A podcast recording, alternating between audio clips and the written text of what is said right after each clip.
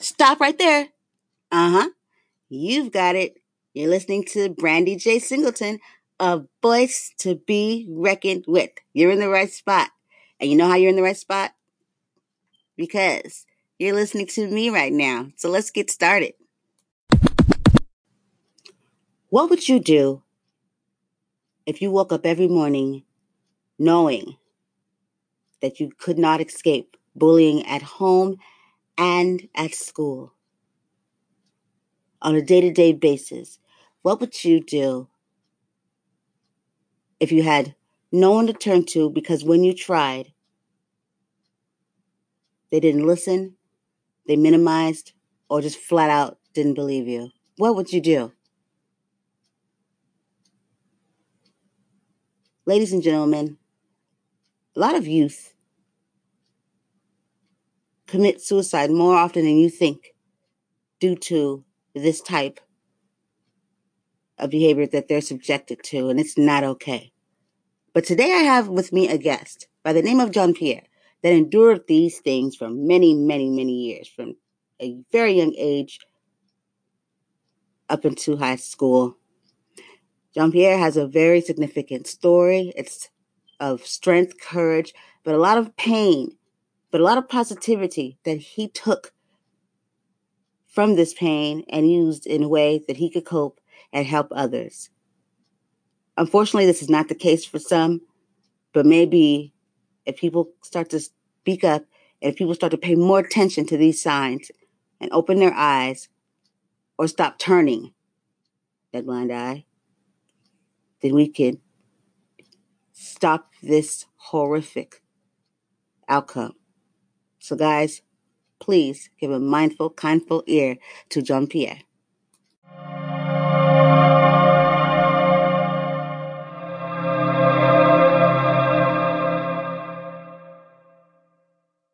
Hey there, everybody. Welcome back to my show. This is Brandy J. Singleton, a voice to be reckoned with, the next level.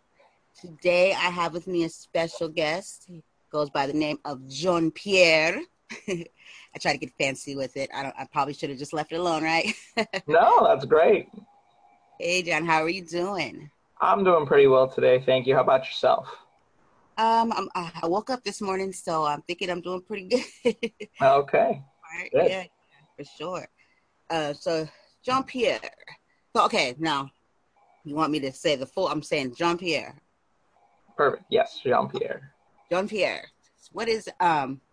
Tell can you tell? Uh, well, I see. I know that you're an actor, correct? Yes. More than that, actually, you do a lot of things. Yeah. on the spot, but I mean, you do a lot. Very talented. Is that's what it is. Thank you. can you can you let our listeners know um, who Jean Pierre is? Of course, yeah. Um, I definitely uh, describe myself as an all-around entertainer. I'm an actor, rapper, music producer, director, uh, comedian, impressionist, paranormal investigator, um, you know, voiceover artist. Uh, I do all that stuff, uh, and that I think that really does define who I am. It's it's my passions in life, and I really love doing it. And uh, yeah, that really is me. I, I love to I love to create create emotion, create art, and uh, express myself and uh, those are the avenues I choose to express myself. I like it. I like it. Creative mindset. Awesome. Well, John, I, John Pierre, I do know that um, we talked before, and you, um, you know, I uh, am very passionate and, and advocating. Advocating. I am a teacher and a mother for um, our youth and with bullying, and um, I know that you you have a a really um actually a very strong story basically that that basically shaped who you are today correct yes very true yes and i and i appreciate you for um, coming on this platform uh, and sharing this with others because it's very much needed. I agree. Yeah and in this crazy world that we live in already it's getting crazier. You know it still can't you know it's still very much hap- you know it's still happening. It's not like it's on the sideline just waiting taking its turn. This has been an ongoing thing and so i, I wanted to um to ask you can you share with us where where did this all begin for you Yeah, definitely, of course. Uh, definitely have to go all the way back to beginning. So, and uh, let me preface it with, um, I like to say this is kind of my dark past, but also it leads into the beauty of what is now and the future from even some of the darkest things. So, so there's a positive uh, outcome to all of this. Uh, just wanted to kind of preface it that way. That way, it's not all doom and gloom here. There's there's a light at the end of the tunnel, as they say. Yeah. Uh, so yeah, yeah. It started out very young. Um, you know, I, I think as as a child, before I got into a lot of social circles in school, uh, I was very extroverted, very bubbly, very out there, expressive. Um, and uh, as soon as I started going to school, I lived in a predominantly um, Latinx neighborhood in uh, Long Beach uh, slash Hawaiian Gardens, California. Um, and uh, going to school, uh, our family raised us different. We're European descent, although I found a lot more about my heritage recently. Uh, we were very much raised with that Italian lifestyle and mindset. We had different hair. Our parents dressed us differently. So going into a larger social circle, meaning you know school, um, I definitely noticed right away, like all of a sudden I was different. Where when I was very young and before I went to that kind of social uh, environment of school, I got along with other kids. I would joke around, we'd play, story tell, do whatever, like all kinds of stuff. And uh, I think I was very bubbly and extroverted that way. And then when I got to school, um, I'm talking about like, you know, kindergarten, maybe even before that, pre K when I went to school, I noticed that all of a sudden people started noticing that I was different. And my younger brother went through this as well. And it felt very automatically like kind of ostracized and outcasted. Like, oh, he's different. Your voice sounds different. Your hair is different. Your clothes are different. Like people made those kind of comments. Um, even little stuff like my father left when I was two years old. So not having him around, kids would comment, how come your mom only picks you up? Where's your dad? So, you know, those kind of issues. And I mean, kids are young. So I don't know. I don't think they fully understand those concepts, so I don't fully blame them.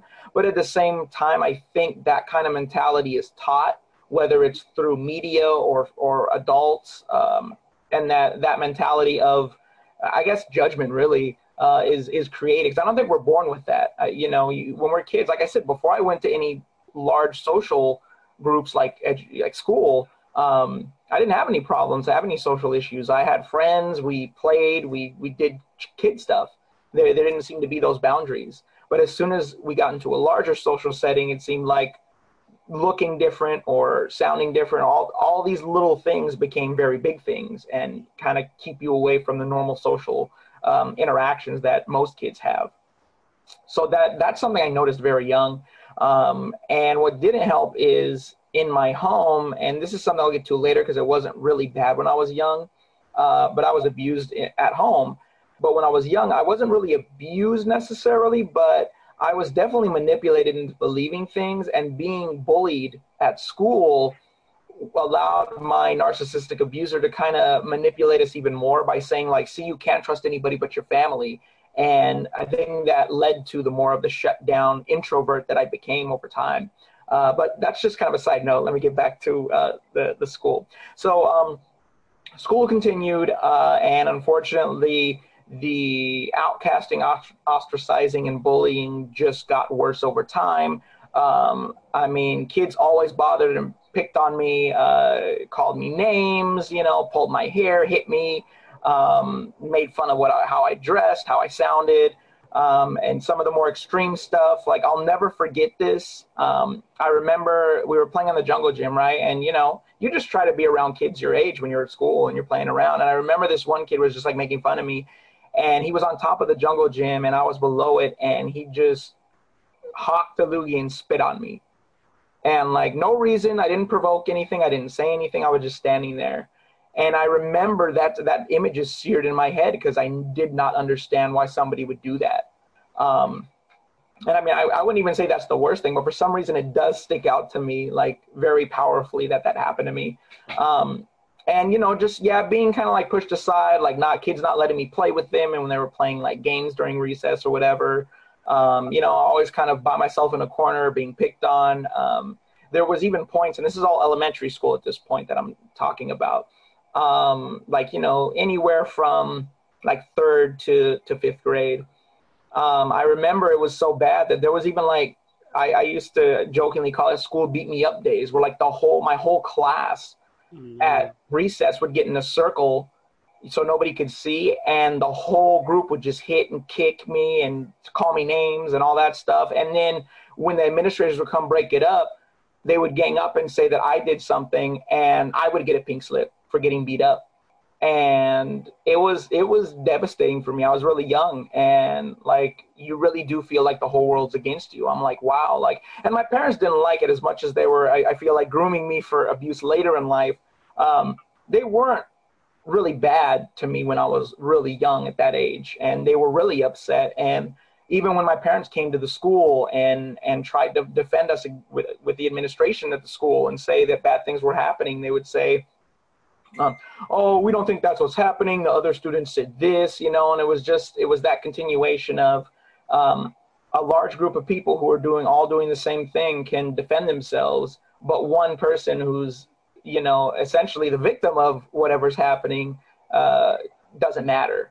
And you know, it's and, and then the administrators just deny it. Well, that's not what's happening here. We, the students said this happened, and blah blah blah. And it's like, it was it was frustrating. Even at that young, I understood what was happening, and I felt very, you know, I don't want to play the victim, but in that situation, I really was the victim. Um, you know, it was tough. I literally socially had no social life. I had really no friends. It was I was always around adults. My family and the adults they had as friends. Um, in third grade, in particular, uh, I, I, won't forget this because I actually had a teacher bully me. So to top it off, being picked on by everyone else in school, this one teacher for some reason had it out for me. And I remember like if I didn't finish an assignment, she would pick up the assignment, go in front of the class, say, "Look, everyone, Jean Pierre didn't finish his assignment," and like stuff like that. And again, proving that I believe the entire system is corrupt because of what I experienced even in third grade um, when my family went to the school to fight it and say, hey, look, he's coming home crying, kicking things, upset. And he's saying this teacher's picking on him. Oh, well, our teachers don't do that. The administration doesn't approve of that. And they just would deny it. Uh, but it got to a point where um, my parents went further up in the chain of command with the school district. And eventually um, the situation was taken care of and the teacher had no choice. And I remember feeling so um, disgusted because the teacher came up and kind of gave me like a hug and apologized and it felt it felt i didn't feel like she was sorry for what she did to me. I felt like she was sorry she got caught for what she was doing to me. And you know, even like i said even at a young age i understood like people's behaviors. I really i because I, I was i'm i really pay attention to things. I really pay attention to what's going on in my environment and in the world. So i felt like i really saw that kind of stuff. So that was just a continuous cycle of one thing after the other. And my grandmother, who's my abuser and narcissist, even if at that time she wasn't really too bad, and I'll get into some of that stuff, I felt like she she knew she could use that to manipulate me and keep me close rather than allowing me to expand as a human being and go out into the world. It was like, see, you shouldn't leave the house, see, you shouldn't go out, see, you don't trust anybody. And like she built this very negative mentality. So to, to top off me already feeling bad that I feel ostracized and outcast in in in the world in general, you have someone like building in you that you can't trust anybody and everybody's out to get you and, and that just creates more of a darker mindset for how you view the world. So i, I realize that now that, that that's what was happening. Um, the bullying pretty much uh, in similar fashion. I mean thankfully teachers didn't really get involved in it after that one experience in third grade which was good because that was a horrible experience. Um, but I still was picked on up until junior high. Again, because I looked different. I had curly long hair. Uh, my name was different from everyone else's. Um, it was so bad, the bullying and getting beat up in my school district. I actually had to change school districts to go to the Orange County school district so that way I wouldn't be getting beat up and, and hurt so much. Cause like I was just kind of shy and timid. And even though my grandmother would say things like, you know, like hit them back or whatever, like I just, I don't know, I never did. I never really did. Even after taking karate and stuff, like I just kind of, I don't know, I was just kind of shut down, I think, at, at that point in my life. All those um, then, sorry, go ahead. I'm sorry. I'm just saying all those messages that you received, you know, during, you know, the time you were going through this. Like you said, it shut you down, and Yeah, literally, literally just shut down and you don't know how to react when you're shut down. When you're shut down, that just means like it's almost like you're incapable of reacting anymore because it happens so much. You're just you just shut down and feel like you're in a ball and the world's against you. So it's like because even if I did defend myself, I got blamed when I got beat up. So like if I do something back, they're just gonna blame me even more. So it's like you know, again, even at a young age, I think I understood that concept that like, well, it's against me, so I don't know how I'm gonna how I'm gonna fight this when it just seems to be like everything, all the odds seem to be against me.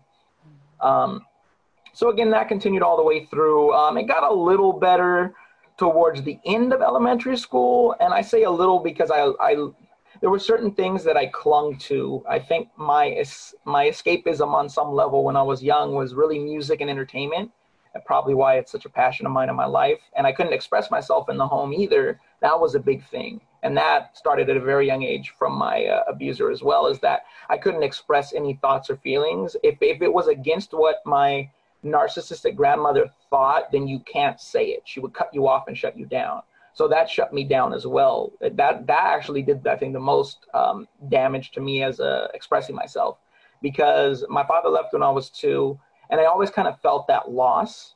And I never could express, hey, like, you know, I just, I wish I had a father figure around. Like, I really feel like I'm missing something. And my grandma would say, like, oh, it's better off that he left. He was a horrible person, blah, blah, blah. And it was like, I couldn't just express the feeling of, of emptiness or loss that I had because it was negative. So that kind of thing, too, also helped shut me down even more.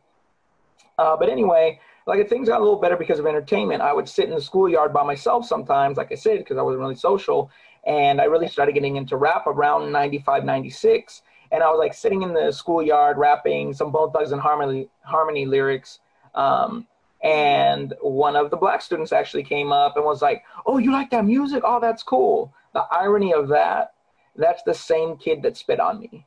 So again, I think it proves that I don't I don't like to hold grudges or be mean to people because we actually became friends after that. Like I like to play basketball, he liked to play basketball. I liked rap, he liked rap. So like I actually made friends with that person and other people around me because of my a older, right? interest. What was that? I'm sorry, I didn't mean to cut you off. I was just I'm um, trying to make uh so the boy that spit on you got this now you just were a little bit older from where where that that event had taken place yeah, I think it was like uh, maybe the year before that, the school year before that, when the incident happened. And then the next year, there wasn't really any issues with him in particular. And then he he heard me rapping the Bone Thugs lyrics, you know, on the side of the basketball court or whatever. You know, I was just sitting down, and it was like, "Oh, you like that music? I like that music too. Oh, you like basketball? Let's play basketball." And all of a sudden, like, I'm starting to be a little more social. I'm finding things. People are finding that I have things in common with them. So there was slight improvements. You know, I was still again, I was still being picked on and bullied, but like certain people, I don't know if they matured. I don't know if they just saw something that they connected with with me. But it definitely improved a little bit. But again, I was still being bullied and bothered by lots of other people. Uh, it was a very small section of people I got along with. And to be honest, when I think of when I think about an elementary school, uh, before that time, the only kids I actually got along with or actually talked to or spent time with were the worst kids in school. They were known to be the thieves, the the criminals. Like their families were involved in gangs, and like you would see them alone eh, on on the playground and in school. And I was so I think really it gravitated and they gravitated to me and I gravitated to them because we had that same kind of stigma on us where we were kind of ostracized and outcasted from the rest of the school. So my good friends, if there were any, were like the worst kids because every everybody's parents knew those kids were bad and said, "Don't hang out with that boy because blah blah blah blah blah." So like, it's funny that I I socialize with those people more than anybody else because we we shared the common ground of being kind of outcasted from everyone else. Um, so I remember that vividly too, uh, happening in school. Uh, but anyway, continuing down the line, uh, I said things slightly improved. You know, luckily no administrators or teachers were picking on me. Um, you know, still some students were, but it wasn't as extreme as as it had been in years prior. Um, and then I got to junior high. That's when we changed school districts. It was still bad enough I needed to change school districts because I was severely bullied still. Um, and changing school districts, uh, there was good and bad in that. Um, there seemed to be more diversity in the schools I went to uh, when I transferred districts. So you saw more more variety in the cultures you interacted with. which I think helped a little bit because you could align with people more who felt different because everybody kind of there was a little more of a mixed bag than where I grew up at. Um, I was still bullied and picked on a little bit, but by that time I'd already taken karate and some boxing stuff, and uh, I think yeah, it was my sixth grade year. Uh, some guy, some guys were trying to get us in a fight, me and this other guy. And again, I'm really nonviolent. If I have to be honest, um, I don't. I'd rather not. I don't think it really solves a lot. Um, but uh, this guy physically pushed me, and uh, he knocked me over a chair. And at that point, I was mad about it. So after class, we ended up getting into a fight, and uh, it, it helped my reputation because I knew how to fight. So, you know, um, he didn't really know how to guard or throw punches or anything, and I did. So when we got into a fight, um, I, I, got the upper hand on him. And after everybody saw that, like almost the, you know, a ton of the school was present because it was between classes. Um, like people stop messing with me. They're like, dude, that guy, is, don't mess with him, dude. He will, he will hurt you. Like he knows, he knows how to protect himself. Um, so I think that um, kind of display helped me a little bit because I was I wasn't being physically bothered by that point in junior high anymore, but I was still being picked on. Oh, you your hair, you look like a girl. Oh, your name's weird. You know, stuff, just different stuff for being different. Um, again, not as extreme, but still still enough where you know it, socializing was difficult in the majority of social groups in school. Um, but that fight really helped uh, stop people from bothering me. Like I noticed after that point, word got around like don't mess with that guy. And people really stopped messing with me. And i had a few really good friends as well. That's really when i had friends that i spent time with. I went to their houses. They came to my house. And i had more social experiences of, with kids my own age which was very important obviously i think for growing up and developing it's important to have kids your own age to have similar interests and and you can do social activities together um, so that definitely helped and it kind of grew from there um, you know, again, my reputation just kind of preceded me in the next year. Not many people mess with me. I had no issues. Although every once in a while I had little things. I remember um, one time in, I think it was my sixth grade year, um, it was in gym. I was changing, um, I think I was changing out of my PE uniform back into my regular clothes after we had run or something. And one guy purposefully tripped me, and he was in the grade above me. Um, and when I reported it to uh, the administration, uh, you know, the principal, whoever I talked to, um, because he was a student who had, uh, I think he was a TA for the PE coach because he was one of the sports guys for the school. So he had a lot of power to get out of getting blamed for what he did. And he's all, oh, if, if I wanted to do something to him, I could just give him bear crawls because I have the authority to do this, this, and that. So that situation again went kind of awry where his position of, of authority allowed him to um, circumvent any consequences for what he did to me and make up an excuse that that's not what happened. Um, so again, another blow to being a person who's different and being attacked. Um, and that that bothered me a lot because it's like I didn't do anything to this person. I was just literally changing out of my gym clothes into my normal clothes, and he knocked me down and thought it was funny and laughed. And then all of a sudden made an excuse. And because the coach liked him and because he had this position of authority they're like well you probably just misunderstood what happened. I was like no. Like he called me a name and knocked me down. Like i, I you don't you don't misunderstand that kind of stuff. Um, so again you know still feeling that that outcastedness and ostracization uh, within social groups because of stuff like that um, you know, eventually you get over it, but it definitely is upsetting and, and sad, saddening that it happened. Um, but yeah, that's kind of it. I mean, seventh grade wasn't as bad, I think, as, as sixth grade was. Obviously, I was older, and the older kids who had picked on me were no longer there, so I didn't have to worry about them anymore. And that was pretty much the end of it as far as the bullying goes. When I got to high school, there was a really different mentality. Again, I had to, because of the changing districts, sometimes you don't get to go to the schools that your friends go to. You have to kind of go within, I, I don't know how it works demographically or geographically, but you have to go to certain schools. So I didn't get to go to the same high school that all my junior high friends went to. I went to a different one, which honestly I think was a benefit to me because the high school I ended up going to was even more diverse than my junior high was and I literally stopped having any problems at all. Um, unfortunately, there was you know, irreversible damage to me as a person because I was shut down and introverted and I wasn't used to getting attention. But now all of a sudden being Jean Pierre and having a French name and looking different and being different was cool. And the girls liked. And the girls are like, "Ooh, I like your name. It's so like cool and sexy and blah blah blah." You know, and I'm, I'm getting all this attention that I really never got for what, uh, you know, like seven, eight years. um, and it was difficult to try and readjust to a normal social life when I had never had a normal social life. So it and until college, I, I didn't really break out of that shell. Um, I still had a lot of insecurities. Um, I really worried about what people thought of me because I was so bullied and abused for how I looked and who I was that I couldn't accept um, accept honestly being treated nice or people liking me. I never I didn't think that was possible uh, just because of what I had been through. Um, so I was very selective. I had a few very, very close friends that I'm still friends with to this day. And I pretty much stayed away from everything else. Uh, I felt like a lot of people my age, I had to mature at a very young age. I think that was part of it too, is I grew up around mostly around adults and I learned adult language. I learned how to communicate. I learned how to understand things. I learned psychology, different things like that. I read a lot. I read a lot of books when I was younger. And I think all of that kind of put my maturity level a little higher than a lot of my classmates. And so it made it difficult to socialize because even underage, they wanted to party and drink and do this. And I had other interests.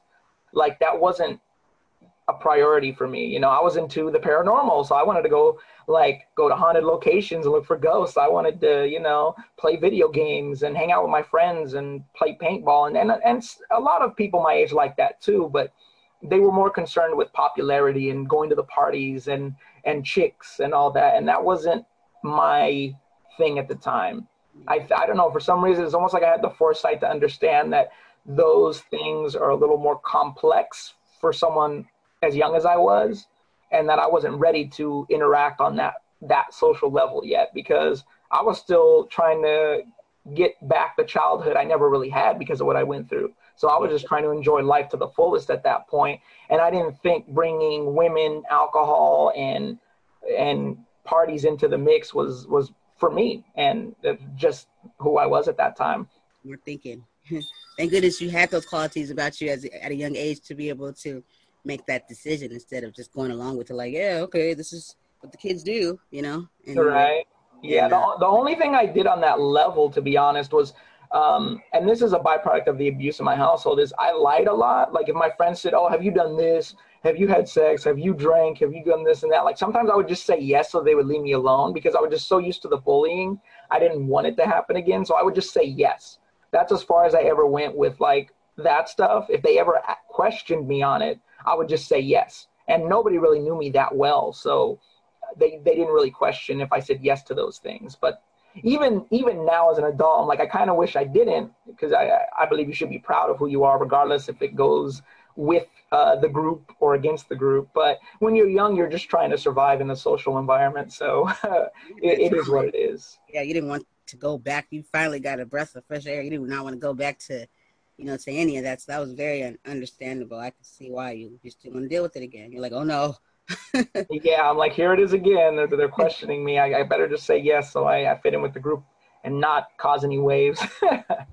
um, unfortunately, at this time is when um, I st- because of it too. I think it helped me break out of my shell somewhat, and I was questioning my family a lot more. And my family being pretty much only my grandmother. My mom wasn't super involved. She tried to be, but my grandmother is the pillar of the family, and she builds herself up so. Um, and uh, it's something about Italian women. She was born and raised in Italy under Mussolini to top it off, um, World War II, and a lot of uh, horrible things that happen out there as well. Um, and she's very authoritarian.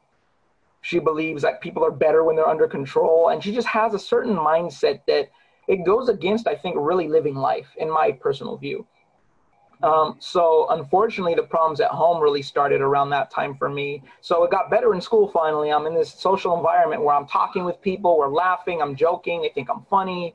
Um, you know, I'm doing stuff, I'm hanging out with more people and friends and going out. And unfortunately, at home, that became a bad thing because my grandmother is a narcissist, manipulator, and abusive, and she didn't like that her little boy wasn't there to be her little whipping boy anymore because I was. Uh, a very good kid for the most part. Like I would cut plants, fix the car, paint the house. Like I did all kinds of chores at home, like all the time, but like big stuff. And now that I'm more social, I'm not doing enough at home anymore. And you could tell that makes my grandmother very upset.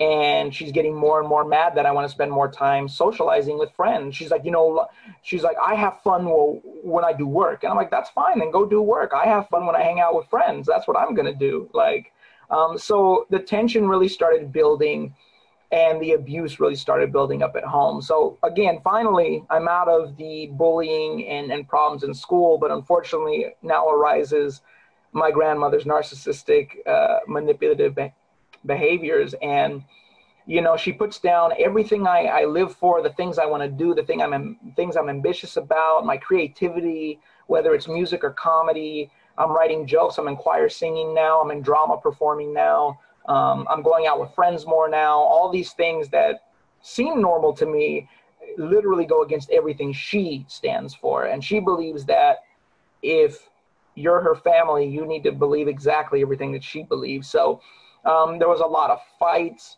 She accused me of using drugs all the time because I didn't obey her every every word, um, and it it hurt a lot because I had already went through a lot of bullying, and then to come home and to be accused of doing drugs, things like that. I, I don't use drugs. I barely even drink. It's not a big thing for me. But there were times because she was, I mean, this was vicious. This wasn't like once in a while. This was constantly being bombarded with with bad words, put downs. Um, she even used God and religion to say that he was going to strike me down, and I was such a horrible person for not obeying her. Um, and then if I even go back to younger, I never thought we were really abused when we were little. My grandma did get mad at times and do some things that you probably would call child services on somebody for, to be honest. Um, but I really thought back to some of the punishments we got when we were really little. And they were for very minor things, you know, like um, like if a kid cusses, you might put soap in their mouth or make them drink Tabasco sauce, right? My grandmother would do that, but she would do that just when we disobeyed her or said something she didn't like. So I started to see that even at a young age, it's almost like she was grooming us for that controlling mentality. Because I was like, yeah, wait, like, I don't think normal kids being normal kids deserves a punishment. But unfortunately, with my grandmother, she did. So there was a few things when I was younger that started to click with me more recently about the abuse. Uh, and then again, too, music, comedy. Um, you know, all of that stuff was my outlet. Uh, it really helped me get through some of the hardest times. It, expressed things that I couldn't express myself at the time. Uh, but yeah, the abuse was pretty severe and savage. By the time, um, by the time I got older, around high school or whatever, there was physical abuse for two years of my life. Um, she beat me pretty pretty savagely with any object she could find whenever I disobeyed her. Um, it was it was so severe that I actually learned how to cry on cue just so she would stop beating me. And when she did, and I started crying, she stopped. I got her to stop, but she always has to push the boundaries. She would fill up a bucket of water with cold water, and while I was crying on my bed, she would dump it on me and then make me clean it up. And that was something that happened, like I said, for about two years, pretty consistently. Um, so that was very, uh, you know, painful to go through as well. Um, I mean, just to, uh, I'm going to make two more points and then I'm going to move on to the positive side. But I, I want to tell the whole story because this is what I've been through. Um, she had taken knives to me multiple times uh, and put them up to me and said, I black out, I could kill you. Um, you know, and this is when I was older too. Um, you know, uh, high school and even into college because I still lived at home at the time. Um, and even one time I wore, uh, when ripped jeans became really popular, I had a pair and I was going to some family event, right? It wasn't like a fancy one either, but I was wearing ripped jeans, and my grandmother went ballistic. She grabbed a small bottle of bleach and she said, If you don't change your clothes, I'm going to blind you and pour this in your eyes. Mm-hmm. And yeah, I mean, just the, the fear she created, I literally. I learned how to lie so well because I had to avoid punishment because everything turned everything was negative and turned to a punishment no matter what it was with her. So um, yeah, it was it was definitely a tough thing, and I'm glad I made it through it. And again, now I want to move to the positive stuff because that, that's a lot of negative stuff. Um, but it, it is what happened. I'm not fabricating anything. I don't hold any hatred or resentment. Because most of the time there are reasons for why people do these things. We don't understand them most of the time. A normal, rational, logical person doesn't usually get to the root of those problems when they don't do those types of things. Uh, so I know I'll never have closure on why it happened. But, you know, again, music, I used to dance like Michael Jackson. I knew all his moves when I was a little kid. That was one of my big outlets. I used to imitate my favorite comedians, whether it was Groucho Marx and the Marx Brothers, um, George Carlin, Dan Aykroyd, Johnny Carson. You know, luckily I stayed up. I was able to stay up late and watch those shows when I was a kid. Um, so all of that was uh, was very um, important in my life, and it helped me escape the abuse. And even as a kid, toys were very important too. Like I used to have a really big imagination, and I would play with my Ghostbuster toys or Jurassic Park toys, and make new scenes or reenact scenes from the movie. So stuff like that was was very important for helping me keep my my sanity going through all this stuff. Um, and then as I got older, and because of getting into choir and drama, I, I, I did it as a way to kind of escape, but I ended up falling in love with it. I ended up having a knack for it. I would get a lot of attention when I performed, and and it became a huge part of my life. And the, the one of the saddest things is when I was about to graduate high school, my grandmother sat me down and asked me, "What do you want to do the rest of your life?" And I said, "Well, I want to live my dreams. I want to be a comedian, an actor, a rapper. This, this, this, that, the other thing." And she's like, "Well, what if God doesn't like it and wants to strike you down?" I was like, "Well, then God's an a-hole." And you know, if you if you believe that, and if he believes that, even though he's supposedly all loving, I don't really need either of you at that point. Like, you know, that, that doesn't make sense to tell someone their their joy and their happiness is a negative thing. So um, that's kind of when I really went off the deep end when it came to religion and just said, I don't like that people use it for their own benefit. It should be something that is healing and positive and loving for everybody, not just for the people who want to use it for their own personal gains. Yeah. Um, so you know stuff like that. But regardless of all that, I, I kept going. Um, you know, I went to college. I, I, I took a stand-up comedy class. I was studying radio, TV, and film and psychology. Um, I broke out of my shell in college finally after being introverted for pretty much my entire school career. Uh, once I got to college, I just said, you know what? I don't care anymore. I'm just gonna be me, and you can like it or not like it. And it worked. Like it's weird that people started liking me more because I was like that. And I didn't think that was the case based on what I experienced, but it was kind of cool. People thought it was cool to be like, oh, well, I, I am who I am. I don't care if you don't like it. I don't know. There's something about confidence that people really like. And yeah. whether it's because they admire it, they wish they had it, uh, you know, there's lots of different reasons. But having that confidence definitely helped me excel socially within social circles. Just being me and not being offended if people didn't like me, if if they didn't agree with me or whatever, it's like, oh, that's cool. You can think the way you think. I think the way I think. That's the awesome thing about if we have actual freedom, we're allowed to have that. so. So yeah, I just started performing more, doing all this stuff, getting a lot of recognition and attention, getting an agent, performing, um, just doing all the stuff um, that I love to do. And really, all those outlets, I had spent years privately practicing. I never, most people, even if they found out I rapped, they never heard me. I did everything in private. I never really performed a lot of that stuff. Um, at the end of high school, I did my senior talent show. Now, I was only going to sing a solo song, and that would have been me breaking out of my shell, really, because I was so introverted at the time. And it was very difficult for me. I had to practice with the choir teacher in private. And I didn't want anybody around. I did it after school so nobody would see me. And I was just, I was that shy even though I would be performing in front of a crowd, I had to practice solo.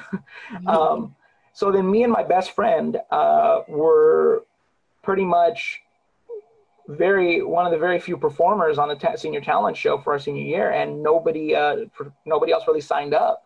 So uh, since people knew I had a lot of talent, some teachers and administrators came up to me and said, "Hey, Jean-Pierre, do you want to do more? Because we're gonna have to cancel the talent show. Nobody's signing up." And I was like, "Yeah, I mean, I could we can do I can do comedy, I can do other music, and and then all of a sudden, me and my best friend ended up saving the senior talent show because we ended up it was pretty much us just doing the talent show. Like I sang an Elvis Presley song. I did uh, we did like a Whose Line Is It Anyway skit with uh, a few of our friends, and I had to write it out because they didn't. We pretended it was improv, but because the school was worried about us, you know, saying thing inappropriate things, I had to write up the whole script for it. So I did and ended up still going over super well. Everybody loved it. And by that time, I was already doing impressions.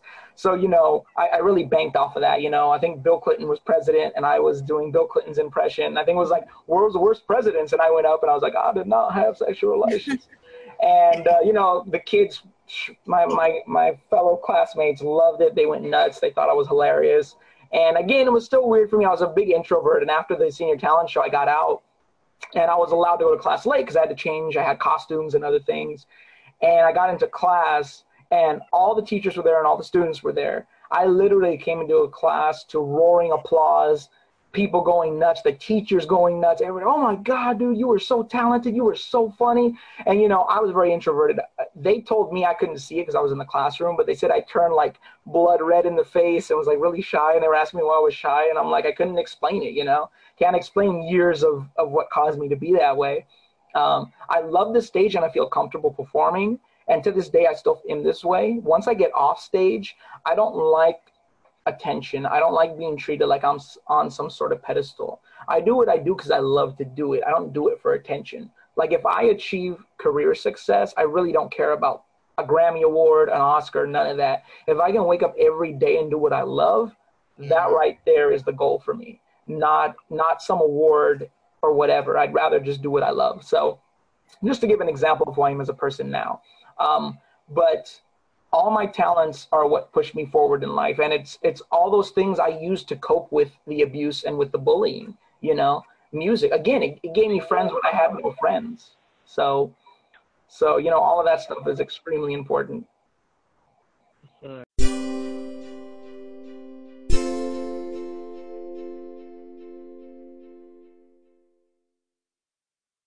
That's a very important uh, role uh, we have as children is our mother is very important to us. So I think it's very important to chime in from the parents, particularly the mother. I don't know why, and not that the father doesn't have a, a big impact, but there's something different about the way a mother mothers her children. You know, that mom, they call it mama bear or yeah. whatever. I think there's something very, um, again, important about that role in a child's life, whether it be a boy or a girl. There's something about the mother that just, I don't know, they have this, a, a certain I don't care, love, empathy about them, the way they protect their children. That's just it, like we see it all the time. It's hard to describe, I think, but kind of like a bear, and that's perfect. Like you don't mess with my baby. You exactly. Voting isn't just going to the polls on election day anymore. Options like early voting, mail-in voting, and ballot drop boxes are available to more voters and are growing in popularity. How to vote a tool created by Democracy Works, breaks down the options your state offers for casting a ballot, empowering you to decide when and where to vote. Democracy works best when we all vote, but misinformation and confusion about election procedures have resulted in low voter turnout.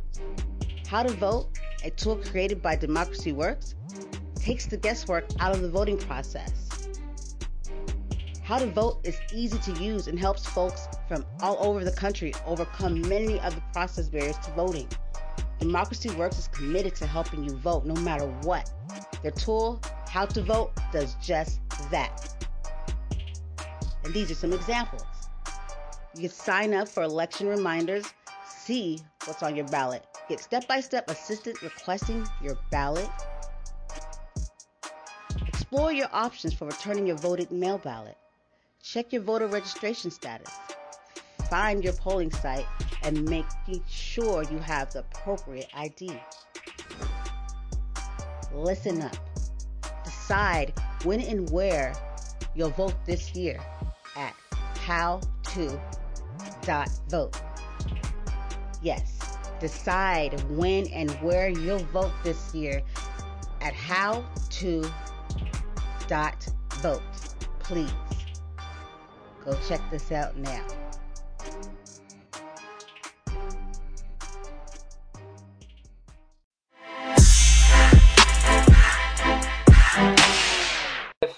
Uh, you know, the abuse at home. My mom didn't really protect us from our grandmother because she was a victim of the abuse much more severely than I was, even. Um, I still appreciate what they did for me when I was younger. So I don't take away credit from them, even though there was negative situations and abuse involved.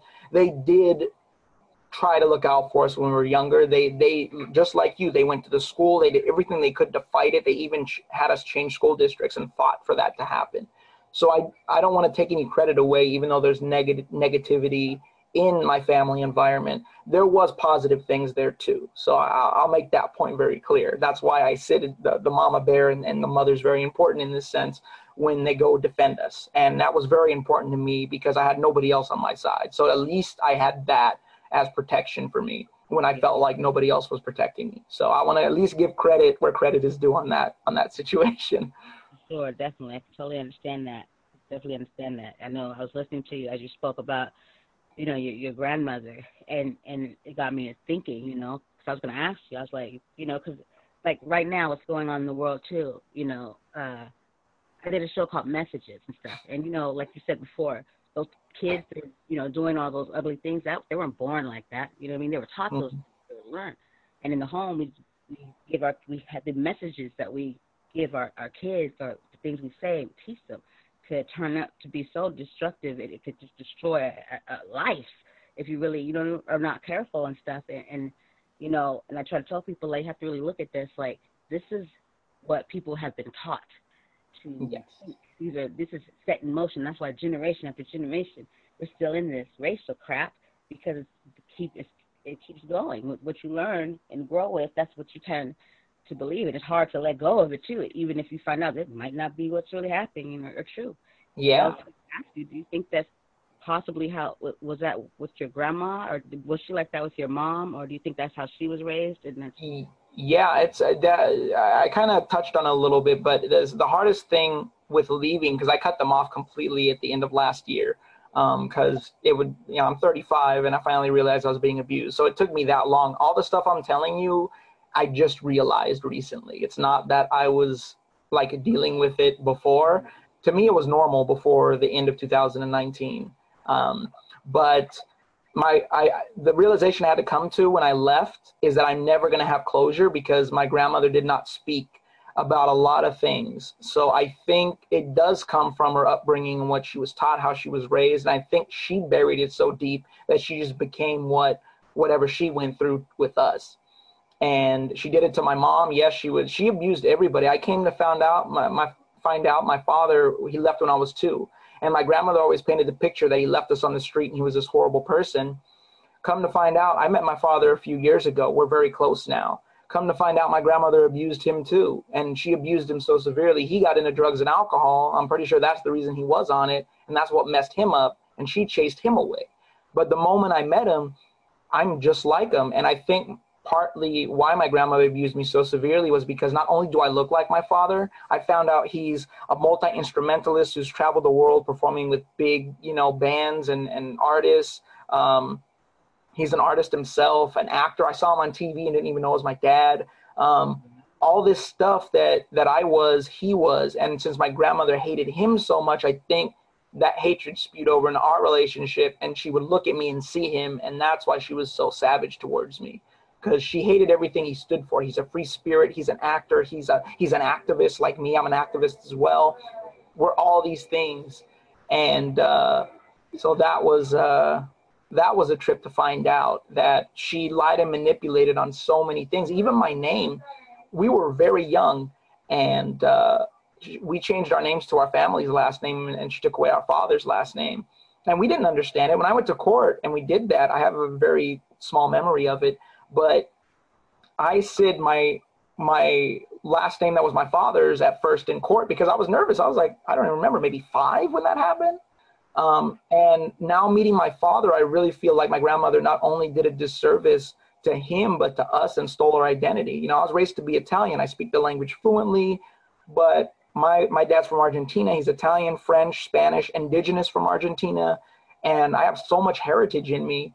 And it, I, am hurt because I, I, felt like my identity was stolen. So I really identify um, and have empathy because of what I went through, especially for indigenous people and blacks, because even though it's on a smaller scale, I had my identity stolen just like these people had, you know, I was lied and manipulated to just like these people have been. And I think what, even though this is all negative in some sense, what happened, I broke the cycle. I didn't become what my grandmother was, uh, and I got away from it. And I'm, I have empathy for people. I care for people. I want to see everyone happy. Me being happy is nice, but if if not everyone is happy, how is that really beneficial to humankind? It's not because mm. people who who aren't happy don't tend to do good things to other people because unfortunately seems like man has this weird thing where they have to bring other people down when they see them up instead yeah. of us holding hands and building each other up together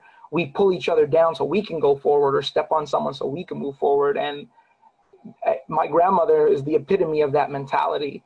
And it's something that always felt wrong even when i was super little and she used to talk that way. I always just something rubbed me the wrong way like why do you think this way? Why do you think you're better than other people? I don't understand that.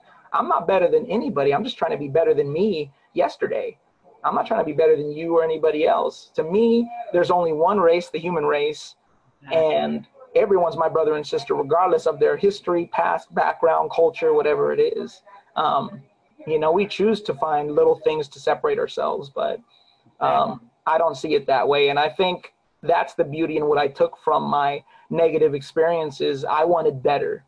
I went through so much pain and so much hurt that I don't want to see people go through it. Why? What's the point? What's the point of me taking everything I've been through and say, well, now I want that to happen to everybody else? No, never. That's the worst thing I could ever think.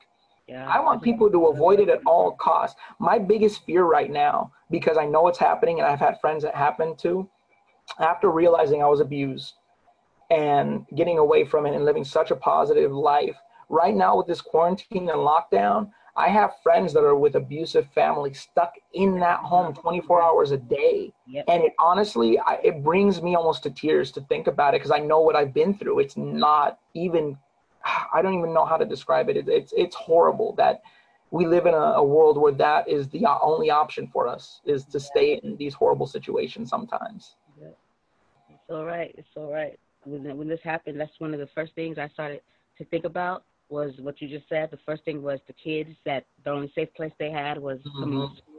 Yes. now they're stuck at home. You know what I mean? No safe outlet. You know, no telling how they're not, you know, being taken, you know, care of or whatever. I said domestic. I said, what about the woman? Is now stuck in the house, and the only time she was able to get away you know what I mean, or whatever the case, the abuse or whomever it may be, that that was there. The one went to the work or however that situation was. Now that doesn't, however you dealt with it, it doesn't happen anymore. Now you're stuck inside the monster. You exactly. can't get to the home because it's just crazy.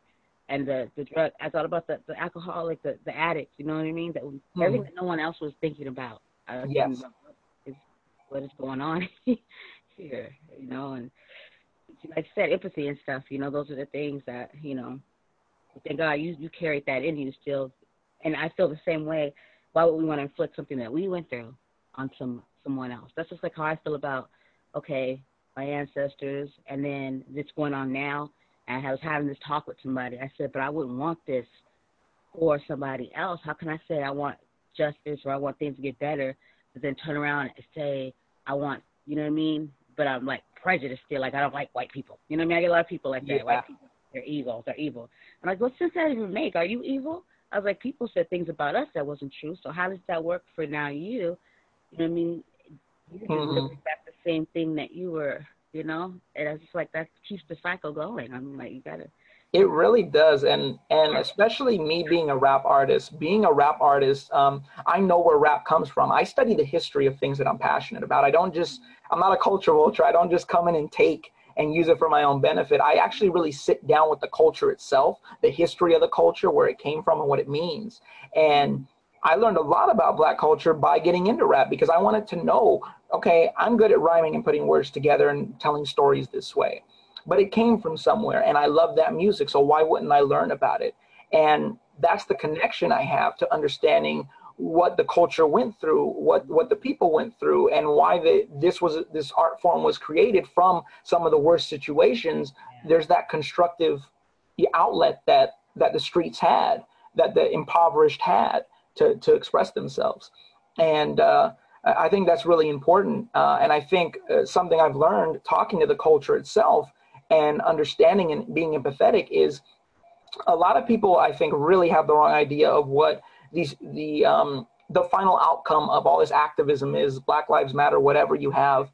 Um, you know, people think it's they want reparations. People think this. No, that's all good and well. But when I've sat down and talked with people, It's the fact that America whitewashes history, covers things up, tells people to get over it, but we still live in a system that was built during a time when these things were acceptable, and nothing has changed fundamentally in the systems that were built on the backs of other people. And I think that's where we miss the message in the change that actually needs to be done. It's systematic change. It's not changing the, the racists. The racists are always going to be racist if yeah, that's their yeah, MO. Exactly. You can't take hate out of somebody's heart. You, know? you can't. But what you can do is look at the police system and say, hmm, they were created literally from the uh, the officers on the plantations who were the slave patrols basically were directly came into the police force. And the laws that were created were specifically created for the people who were just freed slaves and had nothing and they found excuses to put them in prison you know or put them in jail. Like if you study history that's a fact. you can deny it if you want but i think people in america in particular have this really big problem with understanding history and why we keep repeating the same issues over and over we don't acknowledge our past we just don't it's not about all white people being bad it's the fact that you benefit from a system where bad white people built it and yeah. you benefit from it still. It's a fact. i t- I've talked about my privilege before and why I'm a voice for the black community, the indigenous community, and anyone else. I know I have privilege, and it doesn't mean my life was perfect. I just told you horrible things that happened in my life. Yeah. But an officer has never uh, put his his knee on my neck when he pulled me over. Now I've been called some racial things from officers and treated pretty poorly and dehumanized by them, but I never necessarily thought I was going to be killed because I knew how to comport myself in those situations. And to me, that's what privilege is. Yeah. Not not having money or not, you know, or everything's good in your life. Privilege is that I'm still breathing right now and I've had bad interactions with with law enforcement and whatever. And not even that I did anything wrong because they assumed something about me. Yeah. So I think it's just that that disconnect with people. Um, when it comes to understanding why people are upset about the way things run and unfortunately, in America, we're very individualistic. We don't think about the collective group. And empathy is the key word on that one. That I, it's my favorite word because I feel like I really have empathy for other people. Mine too. That's what I teach the kids all the time. That's, that's yes. I use that word consistently in my life. gotta have it. You know, you gotta have it. I don't care what anybody says. You gotta have it because we all need it. We all want it. So we have yeah. to embody that and have it. I've had somebody say they didn't even have it. They never and I didn't get it. I said, well, you live in the same world as me, right? How do you not, how you're not able to have empathy for others? Yeah. By that, but I said, okay, well, it must be something growing up. Once again. yeah. Ex- again, it's it's definitely a learned behavior, and America really does push that mentality. Um, because I mean, if, if we want to talk about it, I I always break things down in America. We have a classist divide in America. It, it masquerades as racism, but it's classism the wealth gap is what causes all these problems. You have a handful of people that control all the money. In turn, they control all the power, the laws, everything. Um, that's where the divide is. But they they masquerade that as race. They get poor white people to believe one day they'll have money, so they're against the minorities and people of color because they think they're in a different class. They're superior somehow. Those would be the ones that are following those Trump supporters, correct? Exactly. exactly. And, and let me let me be clear. Not like yeah. and and I'll be clear because I've studied this a lot. Okay, it's not all Trump supporters don't think necessarily that, but all people who think that are Trump supporters. That's the clear distinction here. Yeah. It's it's not that all people who support Trump are that way, but all people who think that way do support Trump. So you have to kind of frame it correctly to to get the message across that look, I know you may not be racist or or you know discriminatory or prejudiced or whatever, but the fact is everyone who is supports this person. So think about how that makes you look. That's the that's the distinction people miss when they when we're discussing this hot topic is mm-hmm. they're, they're missing the point that you put yourself in a group of people just like police who profile certain people or certain things like that you're, you're lumping everyone into the same group so yeah, yeah. that's how the, the human mind works unfortunately we see a group of people and if you associate yourself with that group of people they're going to associate you as those type of people too so yeah. Yeah. you know unfortunate yeah but um but anyway to to get back to I think uh, I don't know I don't think we went on a tangent. I think it's all related to what we were talking about. Um, but I definitely want to get back to the positive, uplifting part of of all the negative that happens. And I think um, I've been through a lot, obviously, and I've told you pretty much everything I've been through. Um, and it made me empathetic and caring. And I see, I, have been through abuse, so I know what abuse looks like. So when I call out police brutality or politician politicians, corruption in, in big industry that manipulates politics, things like that, I'm coming from a, an area of experience from there. Like I think people miss that. Is like I I know exactly what abuse looks like. It it triggers you when you've been through abuse, and these behaviors from people in power, people in charge, they're exactly what my narcissistic grandmother is to a T. They they would get along. They would they would be great friends if if they met in person. So I think that's the point of it.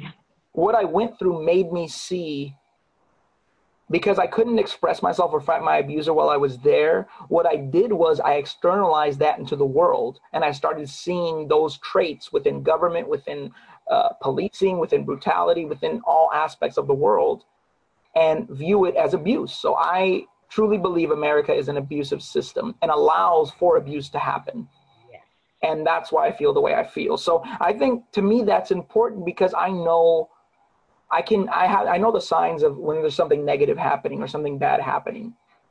Um, and I think that's an important distinction a lot of people don't make and can't make because they can't see it themselves. But uh, you know, it's just a, a side point. I want to again get back, try and get back to the positivity here. Of um, besides all that, I came out of all that bad. I don't hate people. You know, at least not. Um, I, I think not for dumb reasons. I think if I dislike anybody, there's very specific reasons. Like I went out on Monday and I, uh, with some friends, right? We wore masks, we social distanced, all that good stuff because I'm high risk. I have type 2 diabetes, so I have to be careful. Um, and there were people blatantly not wearing masks and demanding that the, the properties we were on provide them with one. And seeing that mentality, I don't like those types of people, just being honest. Yeah, yeah I mean, just the lack of empathy and care I saw, mm-hmm. mind blowing. Yeah. yeah. No regard for human life at all. I had somebody to go get a doctor's note at my sister's job. She's a pharmacy tech. Yeah. Because they didn't want to wear to wear the mask well, she's like, well, I was, we're thinking like, well, then just put your uh, because they all affect like she's allergic or something like that. Hmm. You know, your shirt, do something. Put your shirt over your face while you're in the store. You just don't want to put anything, so it's not even about anybody. It's just about you because you you could have put a scarf over it, something you could have done to at least try. But the doctor signed off on it, and and I just was like, I don't understand. yeah, no, it's we're living in tough times, but the reality is uh, again, I think actually it's an example of even my story.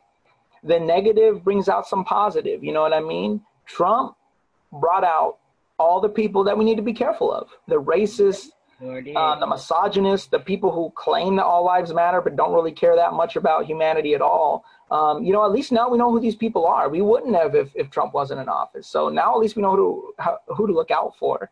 Um, the same thing with this pandemic um, you're seeing the selfishness of American uh, individualism at, at work. Um, drinking, being fart. I'm like, dude, if you're cool with it, but you still have to go outside and you could spread that. You know what I mean? I can see if you're the only one in the world and you live in a bubble, but you're not. Yeah, yeah. So just that that we're we're seeing every all the roaches, as it were, coming out from the woodwork right now right. and showing America's mentality and how it is, which is, is sad. But again, the positive thing is we know who to look out for. You know what I mean? It's always much easier to take on your enemy if you know who they are. And now we're really learning who they are, whether it's people that are opposed to um, equality, which I think a lot of people who make, uh, I would call ignorant arguments against equality uh, to be, um, or people who won't wear a mask because they're selfish. Like all these things, you know. Um, the irony with with the people I see saying, "Be a free American, take off your mask." You know how I can counter that? you work for a giant corporation and you think you're free. Try to go somewhere without money and see if you're free. Your your your your wording for freedom is really skewed because we're not free in this country. We're really not. We're, we're very controlled here, and and the fighting and the infighting proves that we are we were free, you'd be able to criticize a police officer for using excessive force and killing people. Yep. You know, but we're not free. And then and and and you fight for it. And there's people that actually defend this kind of cruel behavior. And again, let's go back to the word empathy. They lack empathy. Yeah. When when the Yeah. first reaction to a man dying is let me go look at his criminal record and not not why it's happening or why it happened, that's you have a real problem there because you're looking for ways to justify the extinguishing of a human life. Exactly. and that is- on, you know, like oh my goodness, that's a life. You don't see Yes, you know. that's a life. His daughters don't have a father anymore. Like there, there are important factors in this that go beyond your your petty, um, you know, arguments for why you don't care for other people. And- even with that, with these people, I, I, I did a show because sometimes I, I get I don't get worked up. I get very passionate sometimes when I you know I Same here. and then I tell people I'm like, and I'm actually sometimes I'm actually speaking to these people, not you know directly, but kind of through you know, like if I'm I see them and I'm asking, I'm like, you have loved ones, right? Like you, you even these you know, I call them evil. But I try I try to be respectful even to the worst of people. of course, I'm same. like, you have kids, you have family, you love them, right? And you won't want anything to happen to them. So why would you go out and do the same thing to other people and wish the same thing on other people? You know what I mean? Because at the end of the day, these people actually have people that they care for and they love. And that's, Yeah. that's what I'm getting. That's where you see the empathy really come in is we're all Mhm. human. We all have people that we love. And so Yeah. what if that was your child? I always say, what if that was your child hanging off of a tree? What if that was your child running and didn't come back home? You know, I always make those points like, what if it was you? Yes, and and it's that connection that lack, and in that comes with empathy. Um, you know, back to that word again, definitely. Um, but even with all that, um, I'm trying to make a positive change with with my art and with my creativity. Uh, the current album I'm working on, uh, uh, it's I, I'm done recording the songs for it, but I have still some stuff I'm going to do. Uh, but I'm working with this woman from Jamaica whose son was killed through gun violence uh, here in Los Angeles, California. Um, we don't know the details. They don't know how he was killed. The police never did a, a, a, real investigation, so she never got justice.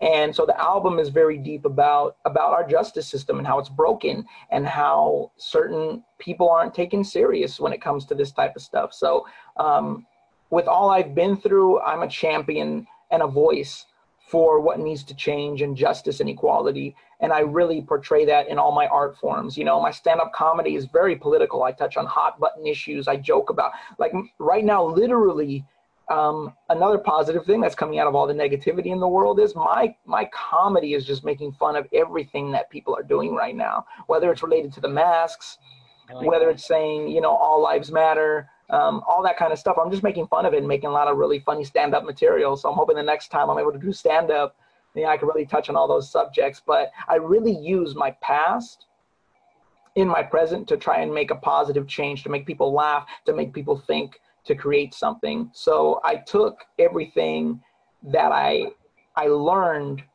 in expressing myself where I couldn't in my home and in social circles when I was younger and I put all that into my creativity and I think now it's I'm I'm really trying to make that shine and make an impact in the world. And that's that's the positive that came from all of this. You know as, as hard as everything was that I went through I came out of it and I think I'm more empathetic and caring because of what I went through. Um, and that's a positive. So I focus on the positive not the negative. You can't live in the past you have to move forward and I'm talking about personal past I'm not talking about historical past No, in no. historical past, I believe we should live in the past and know our past very well. Yeah, Um, I get what so- you're saying. we shouldn't let it deter us either, you know, and hold us back. We should want to move forward with that knowledge of the past to know what to avoid and to know what we should keep with us and carry and, and move forward. So the final note is just I want to be an inspiration to people, not just to go after your dreams, but to have empathy and to care. And there's nothing wrong with any of those things. So, um, you know, I hope to just keep building that with my life and the, the things I'm trying to accomplish. And uh, that's my main mission with, uh, with what I'm doing. And uh, that's a beautiful thing that came from so much negative. There's so much beauty that came out of it. It's the, uh, was it Tupac said, you know, the, the rose that, that grew out of concrete. I feel like I'm that rose, you know, there, there was nothing around. There's no, there's no vegetation. There's no nature. There's nothing, but still that rose broke through and it grew out of that, that situation. So um, I'm trying to be that rose that grows out of concrete. yeah, for sure.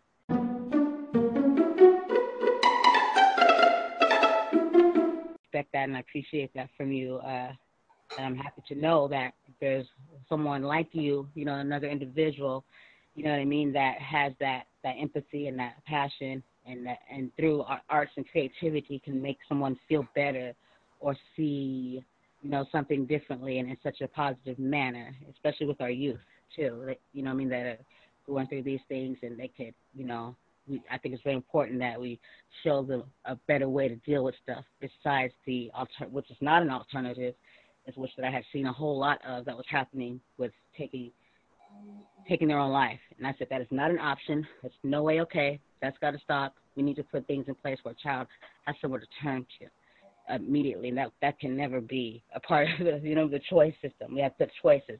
And so that's yeah. why I to stop my program. You know, a safe place, and um, I think we're stopping the pain, and we just put these all these things, these things that it, it take that thinking out. Wherever they pick that up from, remove it immediately you know, and um, so I appreciate. Yeah, very true, and I understand, and that's something I didn't even really talk about, but in in the abuse just to go back a little bit into the negative because i, I think it's important to, to mention. Um, i went through a couple of really bad bouts of depression and suicidal thoughts as well when i was going through the severe abuse. Um, more that's more from the family thing but I'm, I'm sure that the bullying also had a huge effect because it makes your worldview very negative too. Um, and I did go through that. I mean, I think for me, again, I think my empathy didn't allow me to take it as far as I wanted to because I, I actually thought about the other people in my life that it would affect. And I didn't like the feeling I had when I thought about that. So that's what made me say, nah, you know, maybe this ain't the way. Because that's not fair that I'm trying to stop whatever suffering I think I'm going through, but I'm going to create a lot more suffering. And that's against everything I believe in. So so yeah, just a, a side note to what some of the dark past. But again, I'm proud that I'm here today. I'm using my voice to speak out. I'm using my music to speak out, my comedy, my entertainment, and I'm, I'm positive and moving forward. So, even though this is a presidential election, there are many more candidates on the ballot besides the president. Go to Ballot Ready for a nonpartisan guide to your entire ballot from there, you can compare candidates based on stances on issues, biography, or endorsements, and then save your choices to use when you vote by mail or in the voting booth. You can even request your absentee ballot or make a plan to vote early or on election day. This election matters. Make sure you have a plan to vote and vote informed. This year, with changes to polling places and vote by mail laws as a result of COVID, it's more important than ever to have a plan to vote. Local elected officials affect our lives every day. They decide who to prosecute, monitor the quality of our drinking water, and choose the leadership of our schools. 30% of voters take the time to vote and then leave some part of their ballot blank. This is a missed opportunity to choose the leaders of our communities. It's okay if you're unfamiliar with some of the more local positions we recommend hosting a ballot party. Get together with friends over Zoom. Split up the research and go through your ballots together. Go to ballotready.org. Go to ballotready.org. B A L L O T ready.org. Enter your address to make a plan to vote and vote informed. Go to ballotready.org. Please. This is very important that you vote and you vote informed. Thank you.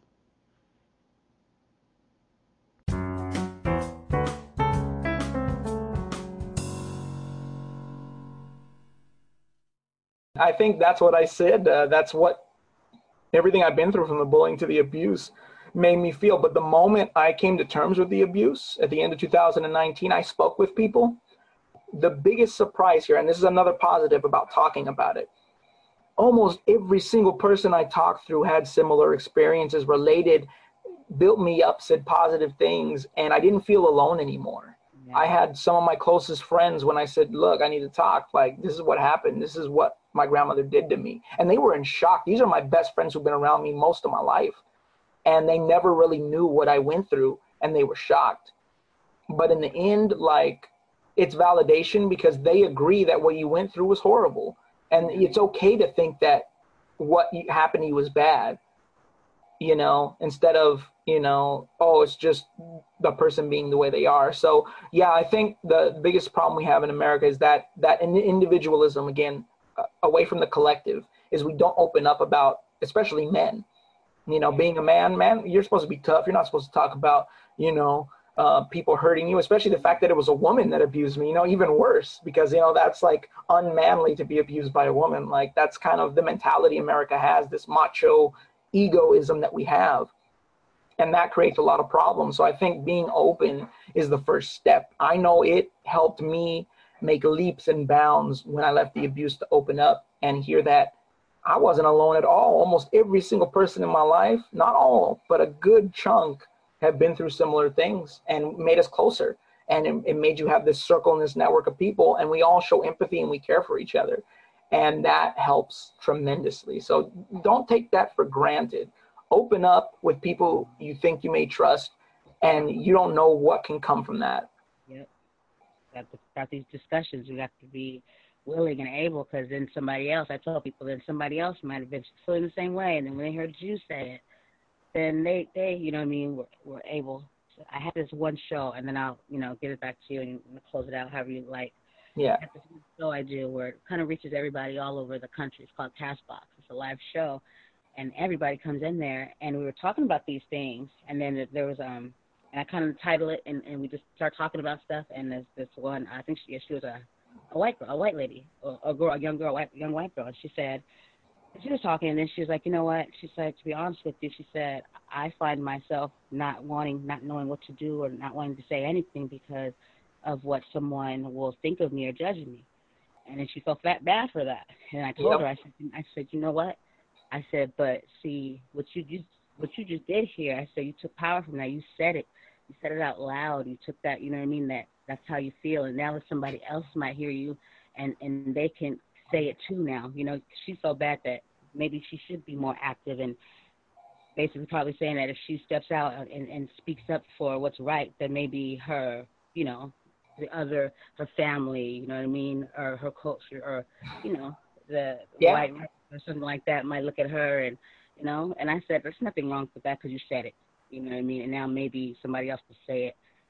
You know you got to start somewhere. I said so you should, you should be very proud of yourself that you were able to open your mouth to even say that. That's what that's why you're scared and that's why you don't you know do much do much. You know you took power away from that and i thought that was very powerful. Definitely.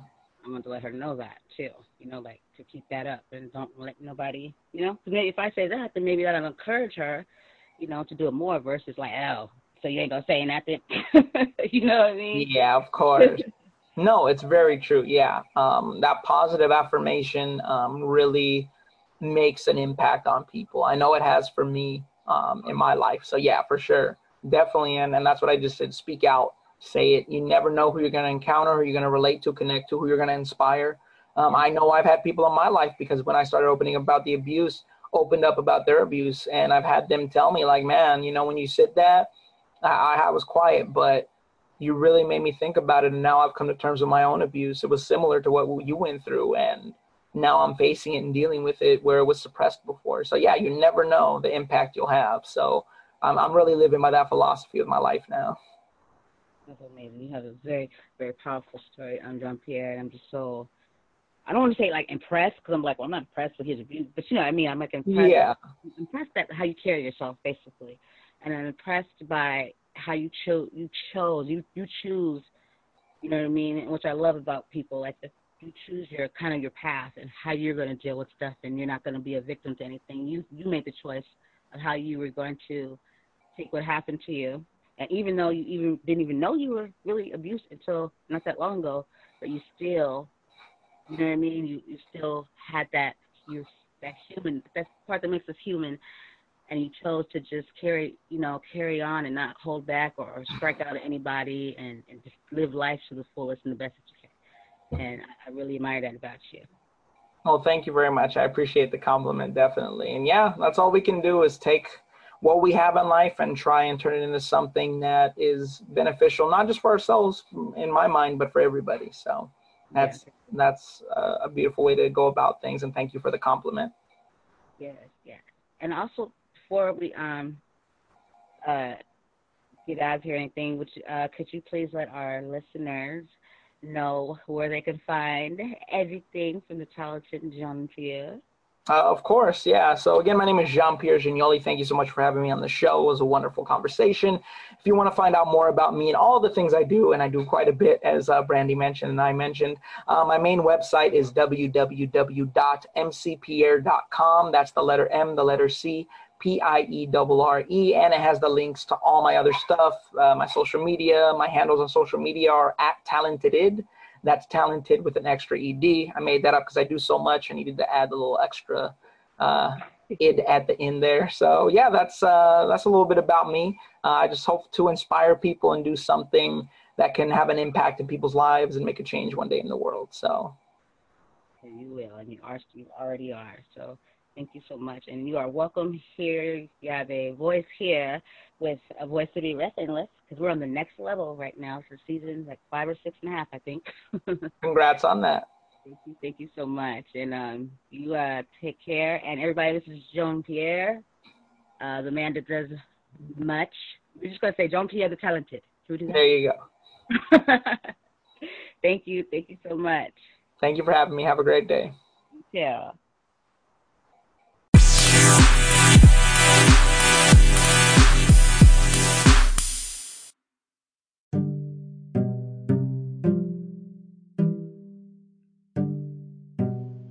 Are you registered to vote?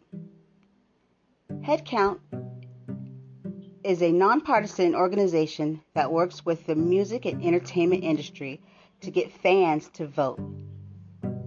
To update or check your voter registration status, go to headcount.org, where you'll find all the information you need to be ready for Election Day.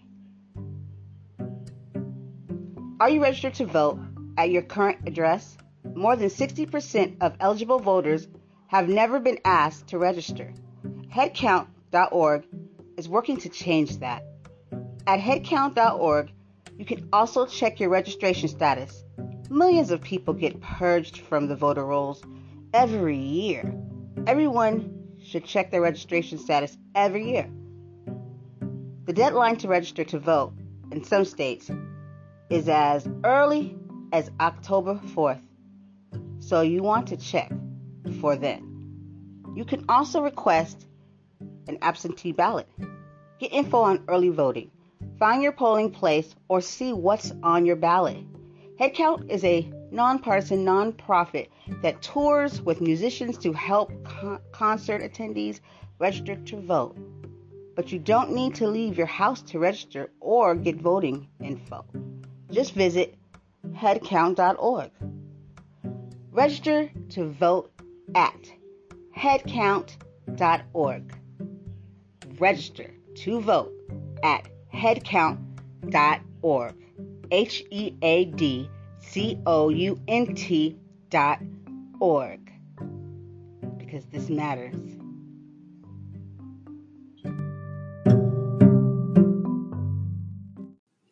Thank you for tuning in. I hope that you listened. And if you know anybody or going through this yourself, you're not alone. Reach out. Please reach out. I want to say thank you so much for joining me and making a great choice and letting me spend time with you guys in your homes, your living rooms, your kitchens, wherever you may listen to the show from. Just know you're very much appreciated.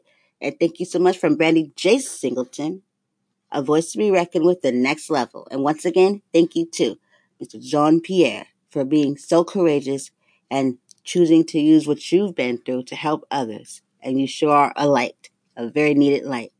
All right, guys, much love, peace out, and stay kind. Mwah.